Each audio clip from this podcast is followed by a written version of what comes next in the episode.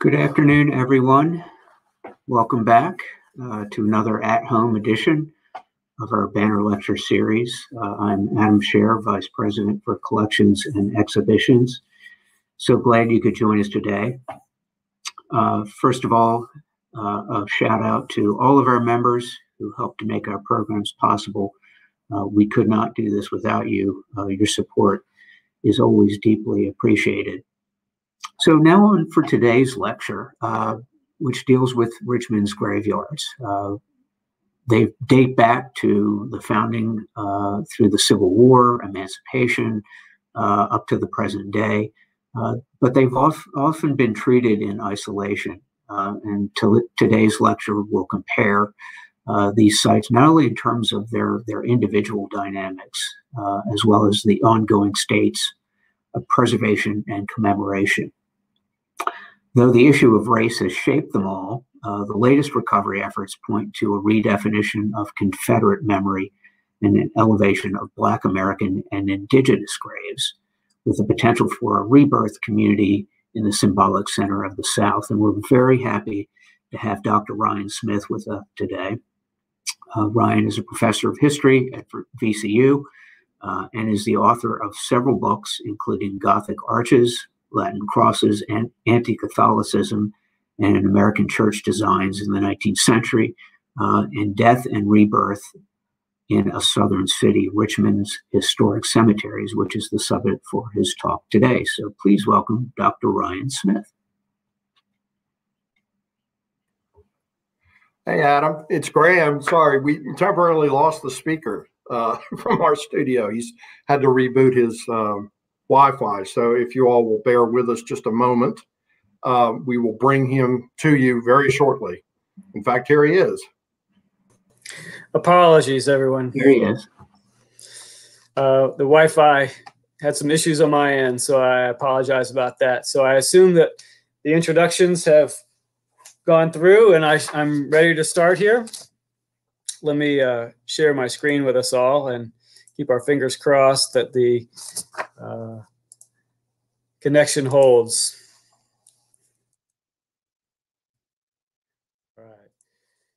So, uh, thanks, Graham and Adam, for inviting me here today. Uh, as I said, I apologize again about the connections, the poor connections. Um, I, I, did want to say first off how helpful the Virginia Museum of History and Culture has been for my research for this project, uh, Death and Rebirth in a Southern City.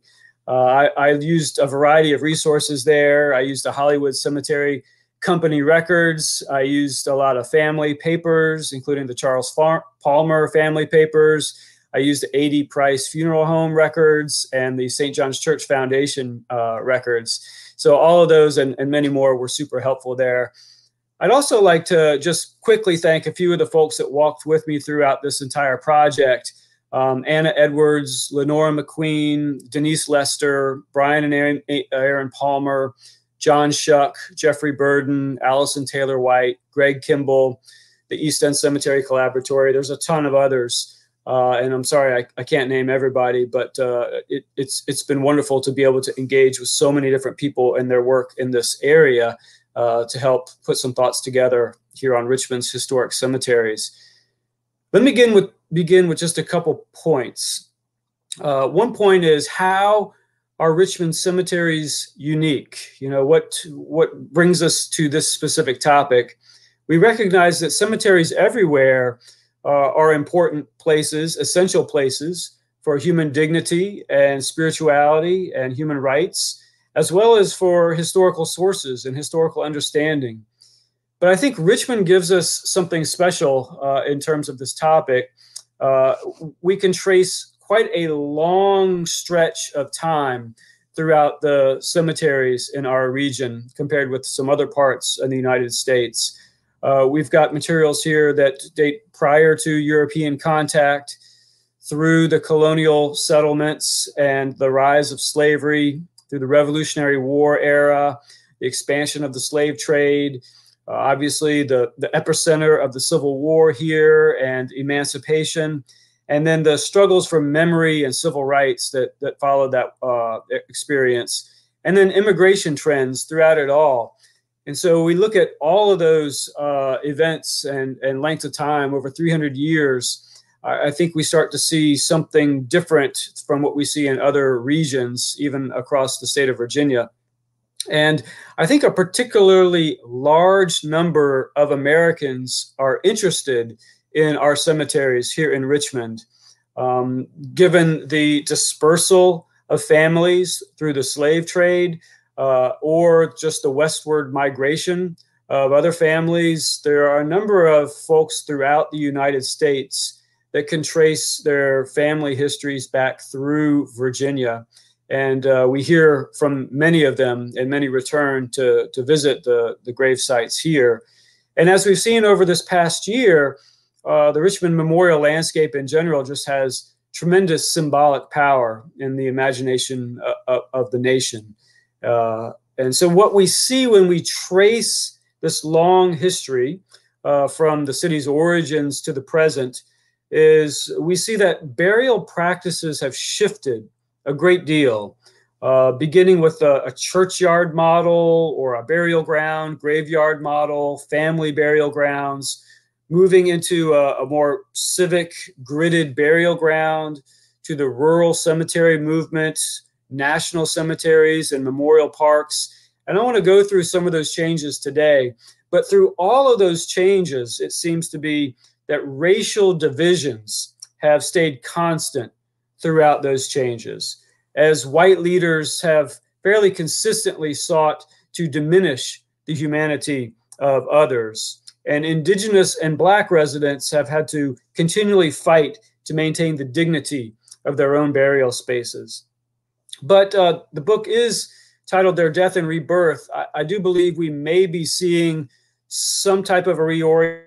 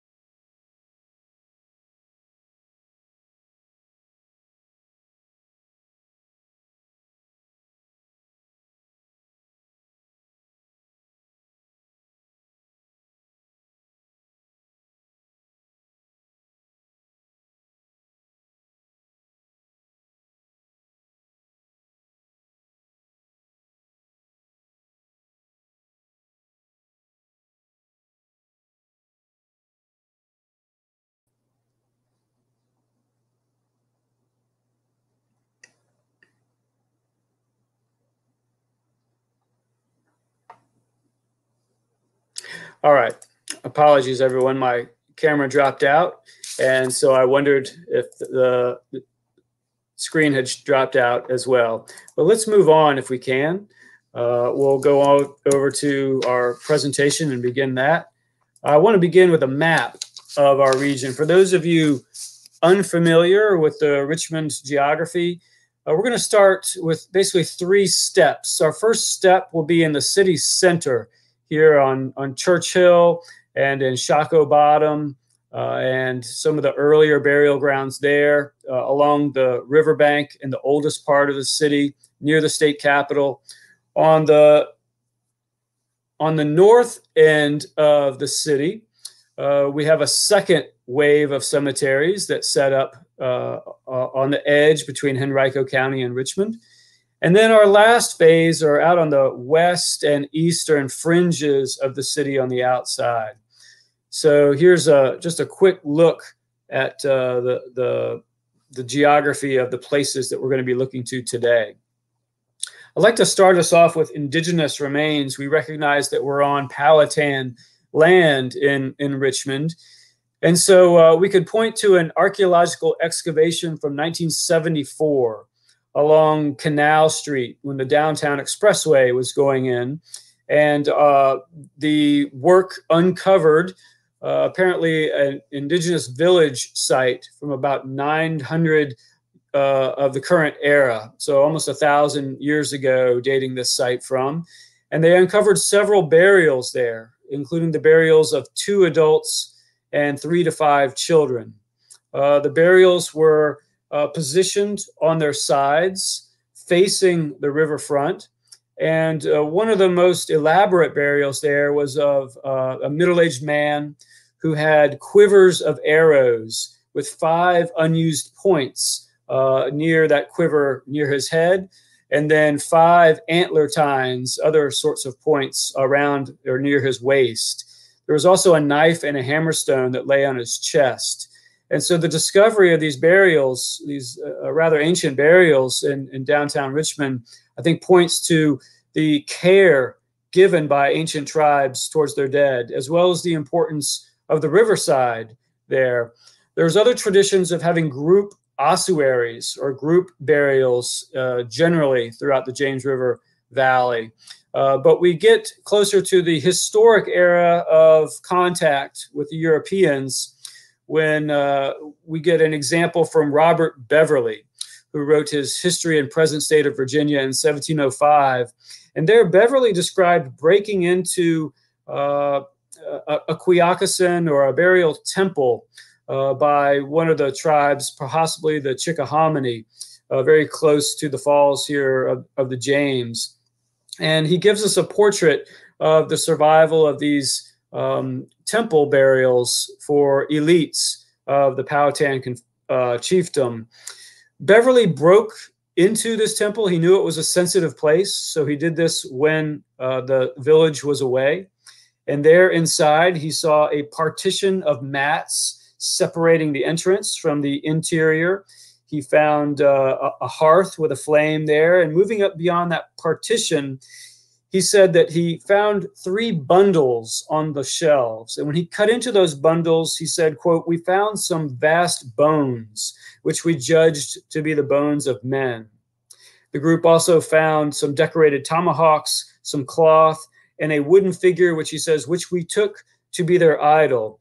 And it was a customary representation of the god okeus who uh, was ceremonially decorated to stand guard over these uh, elite um, re- remains placed uh, in the temple. The English group with Beverly rewrapped the materials, put them back on their shelves. He said that, quote, the Indians are extreme shy of exposing them. And so the illustration that we see here comes from his publication. I think the incident shows us this long-standing English willingness to trespass on the sanctity of bones and remains that were not their own. And that willingness lay at the core of their understanding of possessing the landscape. I think it helped set the course for Virginia's construction of race via the burial landscape uh, going forward. And so that same mindset help explains that hurried excavation down along Shockoe Slip for the downtown expressway and the storage of uh, rather callous storage of those recovered human remains uh, in a VCU storage warehouse for decades, uh, where we found them in 2015. And you can see that on the slide here on the left, those boxes of, of indigenous remains. Today, in the landscape, uh, the only commemoration in public for Indian Indian burials that I'm aware of is in Chimborazo Park, overlooking the river. In 1924, the Association for the Preservation of Virginia Antiquities placed a stone there that had sat for, for decades on the Mayo estate just east of the city, where it had been interpreted in guidebooks as the grave marker for the chief Powhatan. Now, the Pamunkey tribe to the east claims the true burial of Powhatan on the reservation in King William County. Uh, but this stone celebrated in the guidebooks at least was a gesture towards a burial uh, of uh, uh, a historic Indian presence on the landscape. At the same time, the uh, Native American Graves Protection and Repatriation Act, or NAGPRA, which was passed by Congress in 1990, provided a new mechanism for returning some of these excavated uh, or looted, sometimes graves and remains back to indigenous tribes. And so this does present a, a new opportunity to uh, to create new directions for the reclamation of indigenous burials. So moving on from that, we can look at what displaced uh, some of those indigenous burials with the earliest official burial ground in town here at St. John's Church in St. John's Churchyard that was founded with the city. The church was constructed in 1741, as the vestry book says, quote, on the hill called Indiantown. It was on the highest point in the area of the original city. You can see that it overlooks the river down to the far right of this painting from the 1830s. You can see the original footprint of the 1741 church on the far end of it. Those other, the tower and the addition were later additions. But we can see the design here of the burial ground or what design there is. The graves were fairly clustered around this ground. It was organized by the Anglican Church, the established church for the colony of Virginia. And this churchyard burial uh, we see replicated in other fall line and other towns like Fredericksburg or Petersburg, Williamsburg, uh, Norfolk. Um, here in Richmond, the town at the time of its founding was roughly half African, half European. And those uh, ratios would hold for the next several centuries throughout most of the city's history. But this churchyard was reserved exclusively for white burials, and uh, black burials were excluded from the yard. There was uh, uh an enclosure around it to further sacralize this, this sacred space. Um, there was a wide variety of markers, as you can see here, but not a lot of order to those burials, fairly scattered. There were about 2,000, we think, burials here, but only about 400 markers or so survive. So this shows us a different mentality at work on the on the initial burial ground here in the churchyard. You can see a, a plan of the churchyard as it later expanded by the city in 1799 and was enclosed by a brick wall Broad Street is here to the north side, and there's the original footprint of that church. And I want you to notice the orientation of that. It is not oriented to the city streets, it's oriented rather due east and west. And so are the markers. You can see that the grave markers, as they're plotted here in this plan, also follow that east west orientation primarily rather than um, the the orientation with the, the streetscape so much. The earliest surviving marker there is that for Robert Rose on the upper right of your screen. He was a, a minister, uh, came from Scotland, and he died near Richmond in 1751. After his death and burial in the churchyard, his uh, relatives erected this chest tomb for him. And the inscription on the top says that he was a friend to the whole human race and upon that principle, a strenuous asserter and defender of liberty. And notwithstanding that, that grandiose language, he also owned nine plantations and enslaved at least 100 Africans on those plantations. So we do see a connection to a sense of liberty and bondage there, even within the churchyard itself. If that chest tomb is imported from England, on the bottom right, you can see a more local example. Here's the sandstone marker uh, from Abraham Shield, who died in 1798. And there his inscription shows us that he was a stone cutter and bricklayer of the county of Durham, Old England, and may have brought his skills to bear uh, on those other locally carved stones in the yard. Now, if we think about the preservation of St. John's Churchyard, uh, it continued up until about the, the mid 1800s in terms of burials.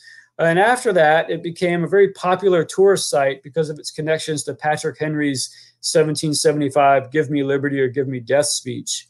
And so a foundation was created to support that site in the 1930s, the St. John's Church Foundation.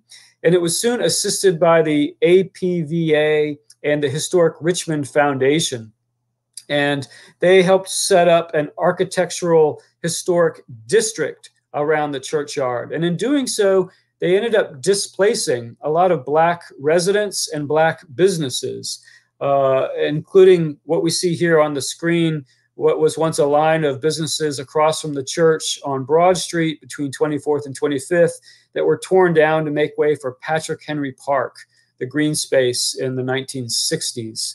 So this uh, showed the city's priorities towards what they believed was worth saving and what was uh, not worth preserving. In the bottom right, we see that the foundation has continued with some really creative efforts to preserve the grounds. A lot of historical interpretation by costumed interpreters. There's been ground penetrating radar studies, archaeology, a stone conservation program. And so uh, the, the legacy of that foundation has, has evolved into some really creative work these days. Now, if we, in, we look in contrast to where the city's African population was buried, uh, we see the so called burial ground for Negroes listed on this 1809 map that is to the west of Shockoe Creek along Shockoe Valley, uh, in between that valley created by Shockoe Hill, where the Capitol would be located, and what would be called Church Hill, where St. John's Churchyard is located. And so uh, we don't know exactly when this burial ground uh, was begun. The research from Matthew Laird and Brian Clark Green suggests that it may have been as late as 1799. Uh, what else can we say about the site? There was a powder magazine located nearby. You can see that M and, and the uh, and the legend there. It was located down the hillside from the Baptist Meeting House that had a significant uh, black membership. Uh, it was unenclosed, and their observers would describe that steep hillside washing some graves away into the current uh, of Shockoe Creek. Now, the map here from 1809 shows the city gallows at the center of there. That N on the legend represents the city gallows. The, some research has shown us that the gallows may not have been placed there until as, as late as 1804. Uh, but that's important because this burial ground was certainly active during 1800, the year of Gabriel's conspiracy. And so a lot of the public history associated with this site has tied it to uh, Gabriel's rebellion, the enslaved blacksmith who led a, an extensive um, network uh, of planning to try to overthrow the institution of slavery in the city in 1800. The plot was betrayed by stormy weather and leaked plans, uh, but there were a number of executions that took place as a result of the trials following its uh, exposure. Uh, and so, latest research suggests that perhaps the gallows was located on a temporary site just west of here. Uh, but in any case, the burials may well have likely taken place here of those conspirators, including possibly Gabriel himself. Now, we do know of at least two specific burials that did take place at this site. One was a free woman of color who had a piece of property up on the hillside. And when she wanted to be buried in her own land there, not down into this uh, fairly difficult uh, site and unsavory, undignified site in the eyes of many of the free black community, uh, she was buried on her own land. But when the city authorities learned about that, they had her body disinterred and then brought down to the burial ground for Negroes. Harry Davis is another name we could mention associated with this site. When he died in 1815, he was imprisoned uh, for being presumed a runaway in Henrico County. Turned out that he was uh, a free person, but uh, when he died imprisoned, his body was presumably brought to this burial site here. He may have been one of the last interments at the site. Pressure from the free black community on the city to open up a more dignified, more eligible, larger burial site, moved the city in 1816 uh, to open up a new site on the north side of town. And so burials ceased in this original burial ground for Negroes, so called, in 1816. And you can see on that map to the right from 1817 where this uh, interesting shaped property we think may have been the footprint of the burial ground was almost immediately repurposed as the site for a school and later the site for a jail. Um, further desecration and destruction of this original African burial ground took place over the years, capped off by the construction of Interstate 95. Uh, but uh, the by 2007, researchers had been able to overlay historic maps there and see that perhaps an edge may have reached over into what was then being used as a parking lot that was purchased by Virginia Commonwealth University in 2007. Here we can see on the left a photograph from Shannon Marola showing the site of Lumpkins Jail looking to the north underneath the uh, overpass. And through that overpass uh, of Broad Street, we can see the parking lot of perhaps the site here of the African burial ground. There was a number of protests that rose up in the 2000s to, as you see there on the right, to try to reclaim the site, to remove the parking lot, led by the Defenders for Freedom, Justice, and Equality, the NAACP, some VCU faculty and students. And so in 2011, the state provided funding to acquire this site from the city, uh, excuse me, from VCU, and to turn it over uh, to the city, where it is now an important part of the slave trail uh, from the Slave Trail Commission. Today, this is uh, some of the signage that has been put up on the reclaimed African burial ground. And there's some really interesting engagement going on at the site today. Uh, groups such as the Defenders or Untold RVA or the Elegba Folklore Society have held uh, events on the grounds, including on the right, you can see here from 2015, an elevation ceremony to release from bondage the memory of enslaved Africans, where attendees placed slips of paper with the names of those who, who died during this time period uh, in the area in bondage on the tree. So, helping us see this connection between these two sites of St. John's Churchyard and the so called burial ground for Negroes, later the African burial ground. And moving on to our next change, we get this cemetery district set up on the north side of town with uh, the, the new burying ground you can see there, the so called Jews cemetery there, and the so called graveyard for free people of color and for slaves that was started in 1816 and 1822, uh, respectively. You can see my arrow at the top there. We're going to get to a site in 1815 that was the Barton Heights cemeteries. So this is a new generation. Um, the city's plans there was to buy this and use it for, quote, a burying ground for white persons because they knew that St. John's Churchyard was filling up around this time. We also see the creation of a poorhouse there. So this is going to be used as a municipal facility for a variety of reasons. But that new burying ground would open up in eight, the early 1820s. There you can see Richard Young's plan for what would become Shockoe Hill Cemetery. It looks very different from St. John's Churchyard. It's got gridded avenues or streets, it's got decorative plantings. It sold family plots to the city's rising classes of doctors, ministers, lawyers, merchants, soldiers, factory owners. Uh, but a city ordinance prohibited blacks from venturing inside unless they were working as servants with their families.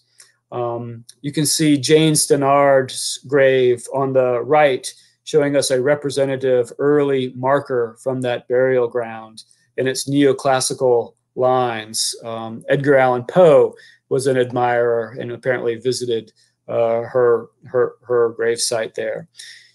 Note that grid was also applied at Hebrew Cemetery. This was not the first Jewish burial ground in the city. That was started in 1791 down in Shockoe Bottom at the foot of Church Hill. Uh, but that started to fill up as well. So Jewish residents had been an important part of the city since the revolution and, and after. They played important parts in the military and in businesses and in government. And uh, one of the city council people, uh, Benjamin Wolf, uh, requested an acre from the city uh, for use by Congregation Beth Shalom, which was granted in 1816. I apologize for the, the dog barking in the background. I didn't anticipate that. Uh, but the gravestones that we can see at Hebrew Cemetery show an interesting blend of assimilation and distinctiveness. Uh, they often feature Hebrew lettering as well as English script too. And so on Benjamin Wolf's grave on the right, you can see that um, uh, on his tomb, the Hebrew script above has fairly pious language. It says, This is the grave of the honorable man Benjamin, son of Wolf. It gives the Hebrew date of his passing, and it concludes with an abbreviation from the first book of Samuel May his soul be bound up in the bond of eternal life. But the English script is more prosaic. It just says, Here lies the remains of Benjamin Wolf, concludes uh, from a message from his widow. Um, we see this tension between assimilation and distinctiveness also uh, in terms of the Confederate soldiers section that would be an important part of the cemetery during and after the Civil War. Um, a number of Jewish residents uh, fought for the Confederacy and committed fully behind the Confederate cause. And after the war, there was a Hebrew Ladies Memorial Association, and you can see their flyer, uh, their circular on the right. Um, they were worried about, quote, the malicious tongue of slander ever so ready to assail Israel. And they were seeking funds to prepare a monument to say, There is our reply. And so they had gathered at least uh, 30 burials of Jewish soldiers for this soldiers section. And by 1868, they had raised funds to, to, to erect this commemorative fence that we see there with a cast iron fence with these stacked muskets, crossed swords, furled flags, and caps. Um, it continues today in use. The that is Hebrew Cemetery, uh, and it uh, it's not quite as firm uh, a boundary between um, European immigrants uh, and African uh, residents. Here we see the Reverend Isaac Judah, who served as the very first reader of Congregation Beth Shalom, alongside that of his mother, Abigail Judah. In his will in 1827, Isaac Judah singled out Philip Norburn Wyth and Benjamin Wyth, whom he described as free mulatto boys and brothers whom I brought up. And he gave them property and money in consideration of, quote, my natural regard for them. And uh, one of the, the young men Benjamin Wyth would actually take Judah's surname. So we believe that these were his children, his natural children. And across the valley, in what we call today the Barton Heights cemeteries, we can find Philip Wyth's uh, grave marker there, one of the earliest um, African American memorials that I've been able to identify in the city. Um, you can see that headstone there raised in 1827 for Philip N.J. Wyth. This burial ground began in 1815 when the free black community, including Christopher McPherson, raised their own funds to purchase their own property on Academy Hill uh, as part of the Burying Ground Society of the Free People of Color. And there, other groups would soon join them. The Union Burial Ground Society, or titled Union Mechanics on the map there, there was an Ebenezer group, there was a Methodist group, and after the Civil War, the Sons and Daughters of Ham and Sycamore. Ultimately, this would grow to 12 acres. And uh, it was similarly gridded and decorated along the lines of what we saw at Shockoe Hill and Hebrew. Uh, but there were their own priorities uh, highlighted at this site. Note the language of this stone is placed here by Benjamin Wyth, showing a very strong uh, statement of who gets to speak for the dead there.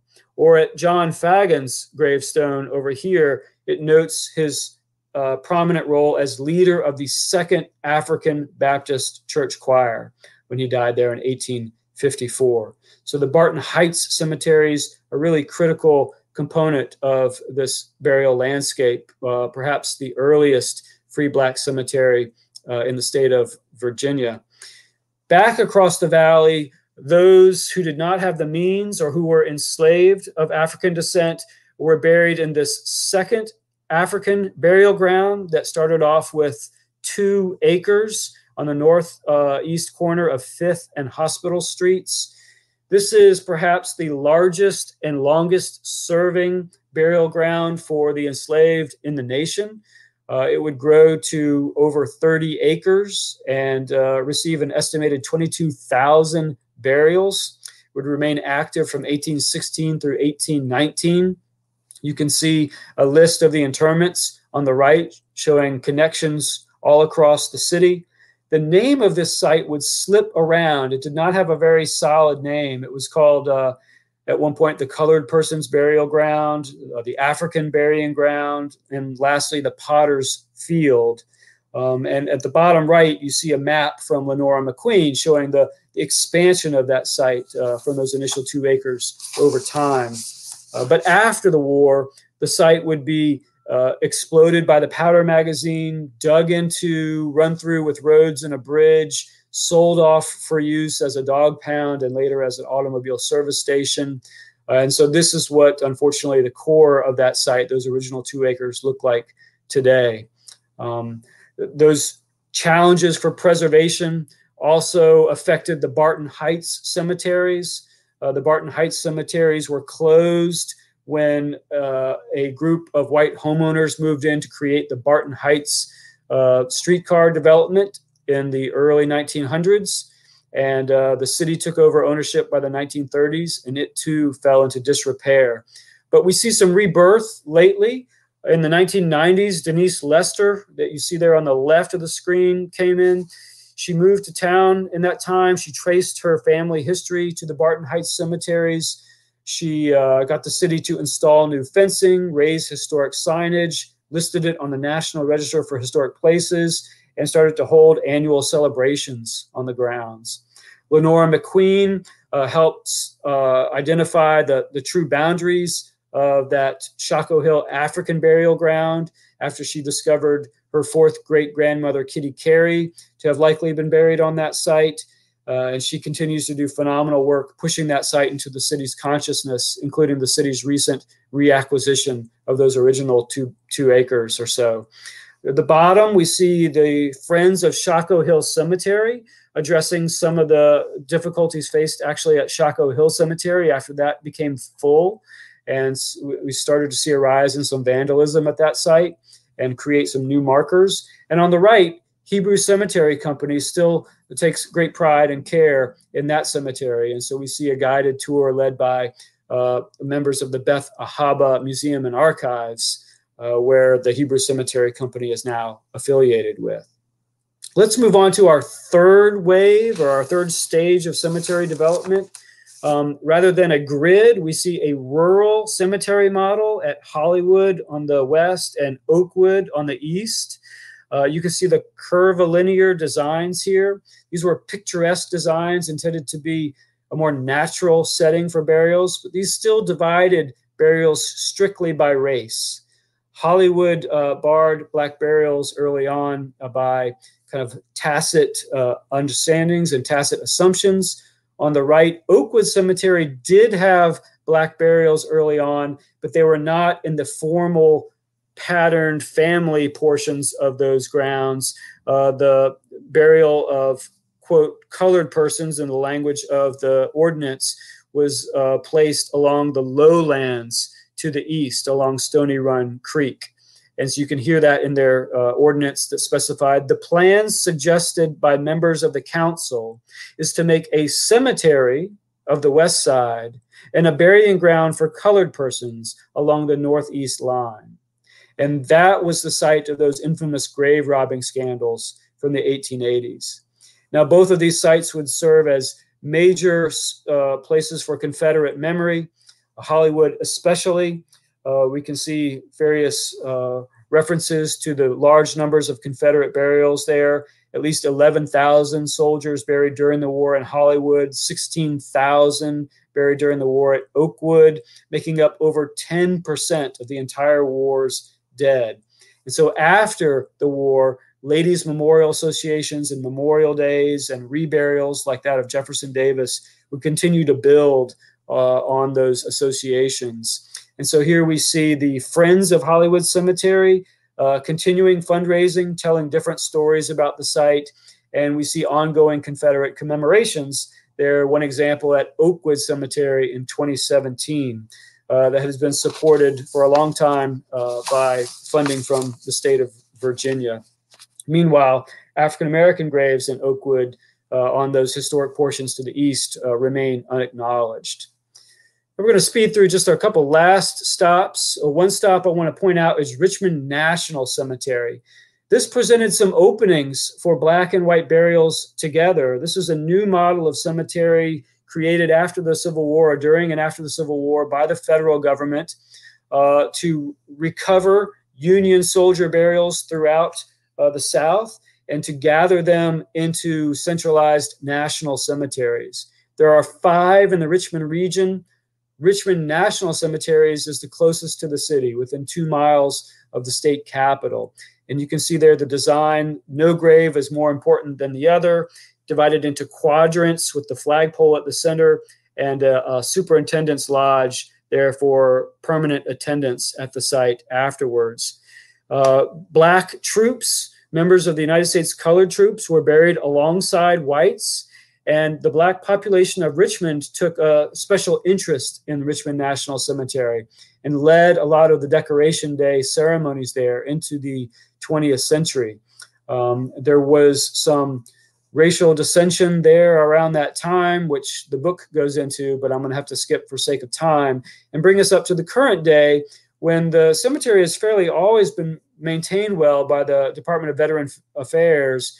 Uh, but in 2007 and after, these Wreaths Across America uh, events have brought new attention to our local national cemeteries. And at the bottom of the screen, you see Joanne Meeker, who discovered a family connection to the site and wrote a fantastic book telling the history of the stories beneath the stones and, and led tours there.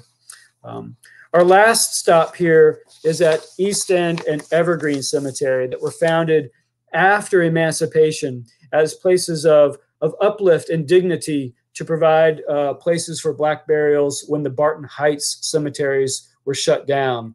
These were formed by private companies or associations and they definitely had Hollywood Cemetery in mind as a, a, model of what they wanted to compare themselves with. Ultimately, this would grow into almost 80 acres of burial grounds, and they featured a, a parade of notables. You could see the the formal plan and formal designs that they had uh, stretching up the site. Uh, we see the Braxton family mausoleum there at Evergreen Cemetery, the Daniel Farrar family plot, uh, well maintained with this pedestal marker and some of those rectangular markers at its base. And then a picture of Maggie Walker visiting the, her family plot and visiting her husband's grave with her granddaughter there. And we see how well cared for those historic photographs show.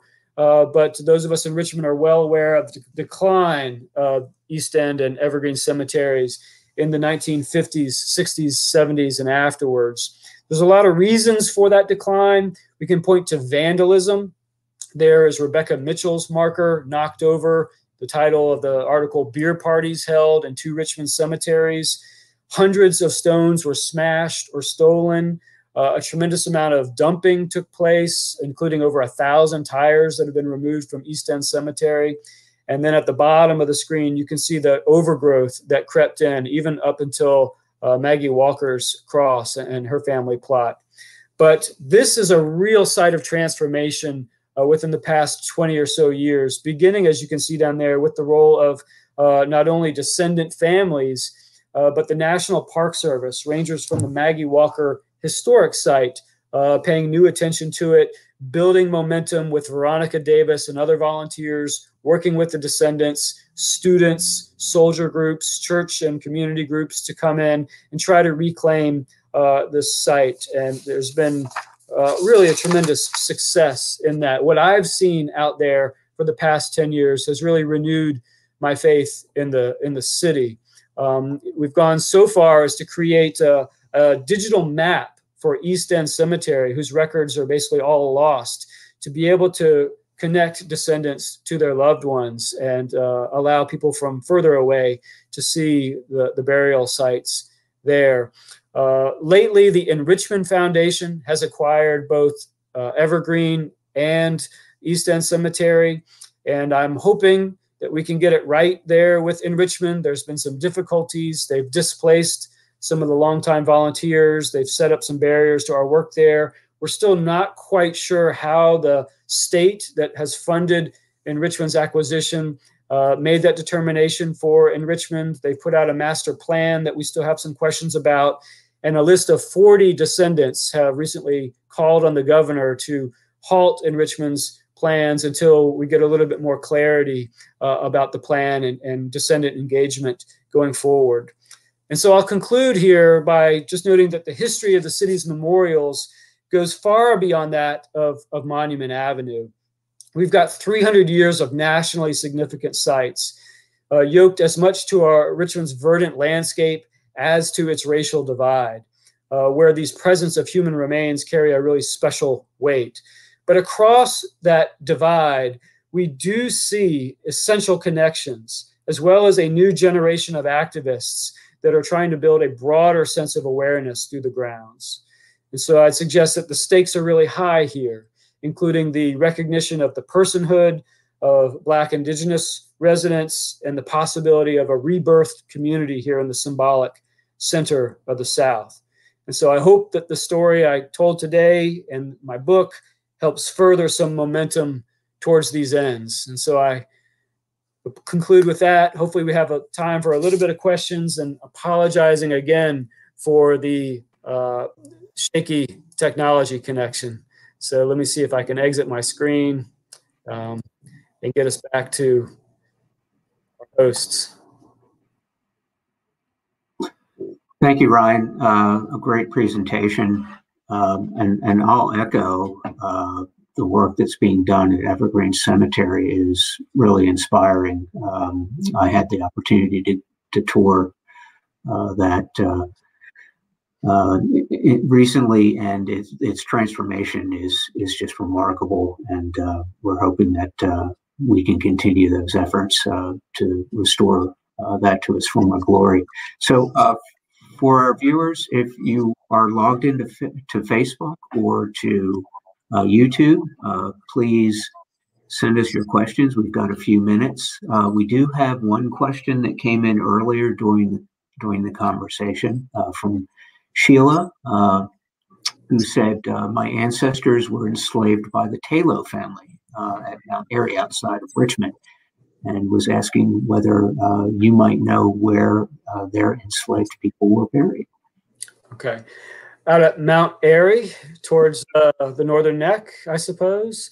Uh, I think that's Richmond County, which is a little bit outside of our central Virginia region. Um, but that specific question, I should say, points us to an important theme that I didn't have time to touch on, which is that there are a lot of family burial grounds, smaller burial grounds throughout the state and earlier throughout the colony.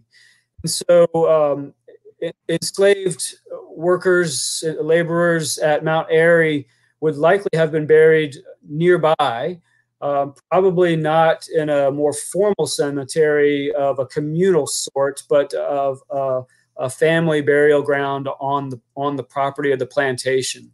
Um, Lynn Rainville's book, Hidden History, does a great job of showing in central Virginia the pattern of these family burial grounds spread throughout the more rural parts of the state or the more agricultural parts of the state.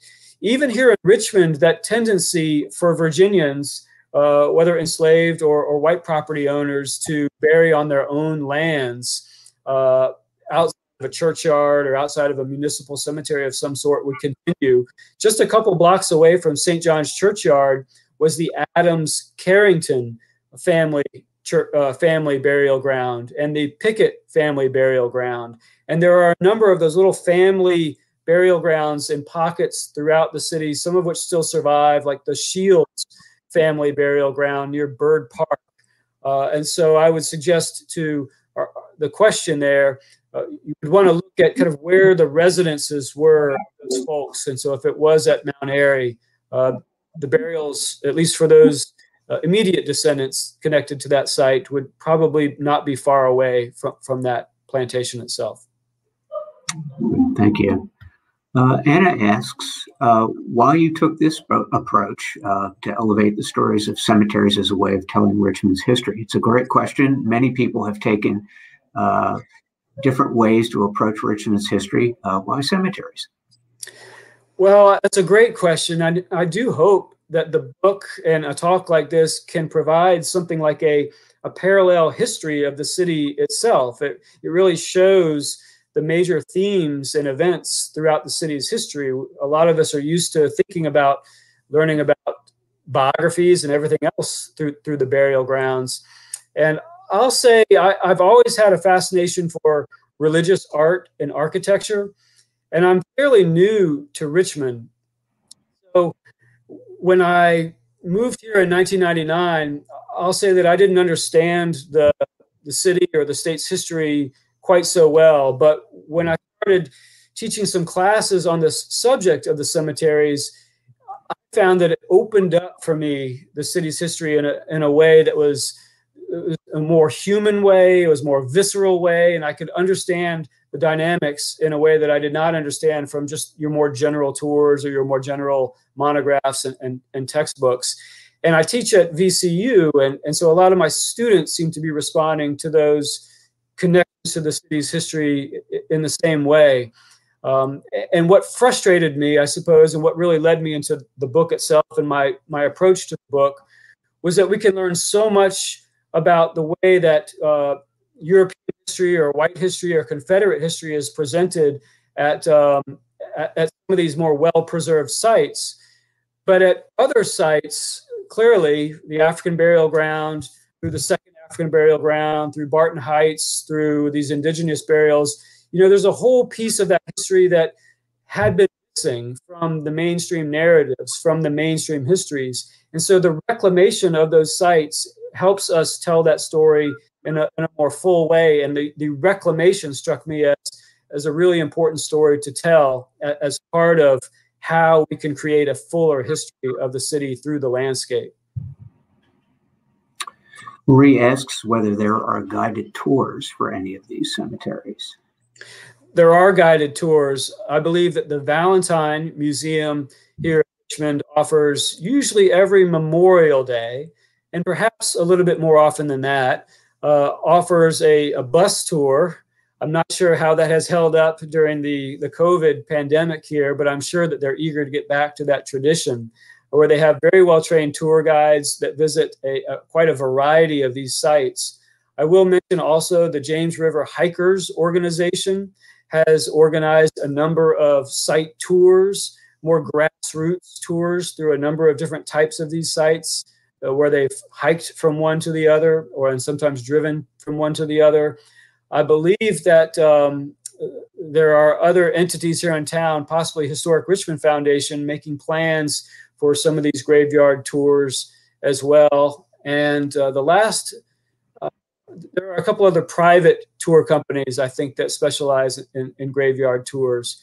So it's a great a great question. We tried to create a do-it-yourself tour with my students through that www.richmondcemeteries.org website where there's a page for all of these major cemeteries that I've talked about today and the students have created biographies or guides to individual graves at each of these sites that you could uh, listen to or find your way to by using your, your cell phone or your smartphone at, at the site itself. So technology might give, give us a new way to give yourself a guided tour at, at some of these sites that you might be more interested in exploring.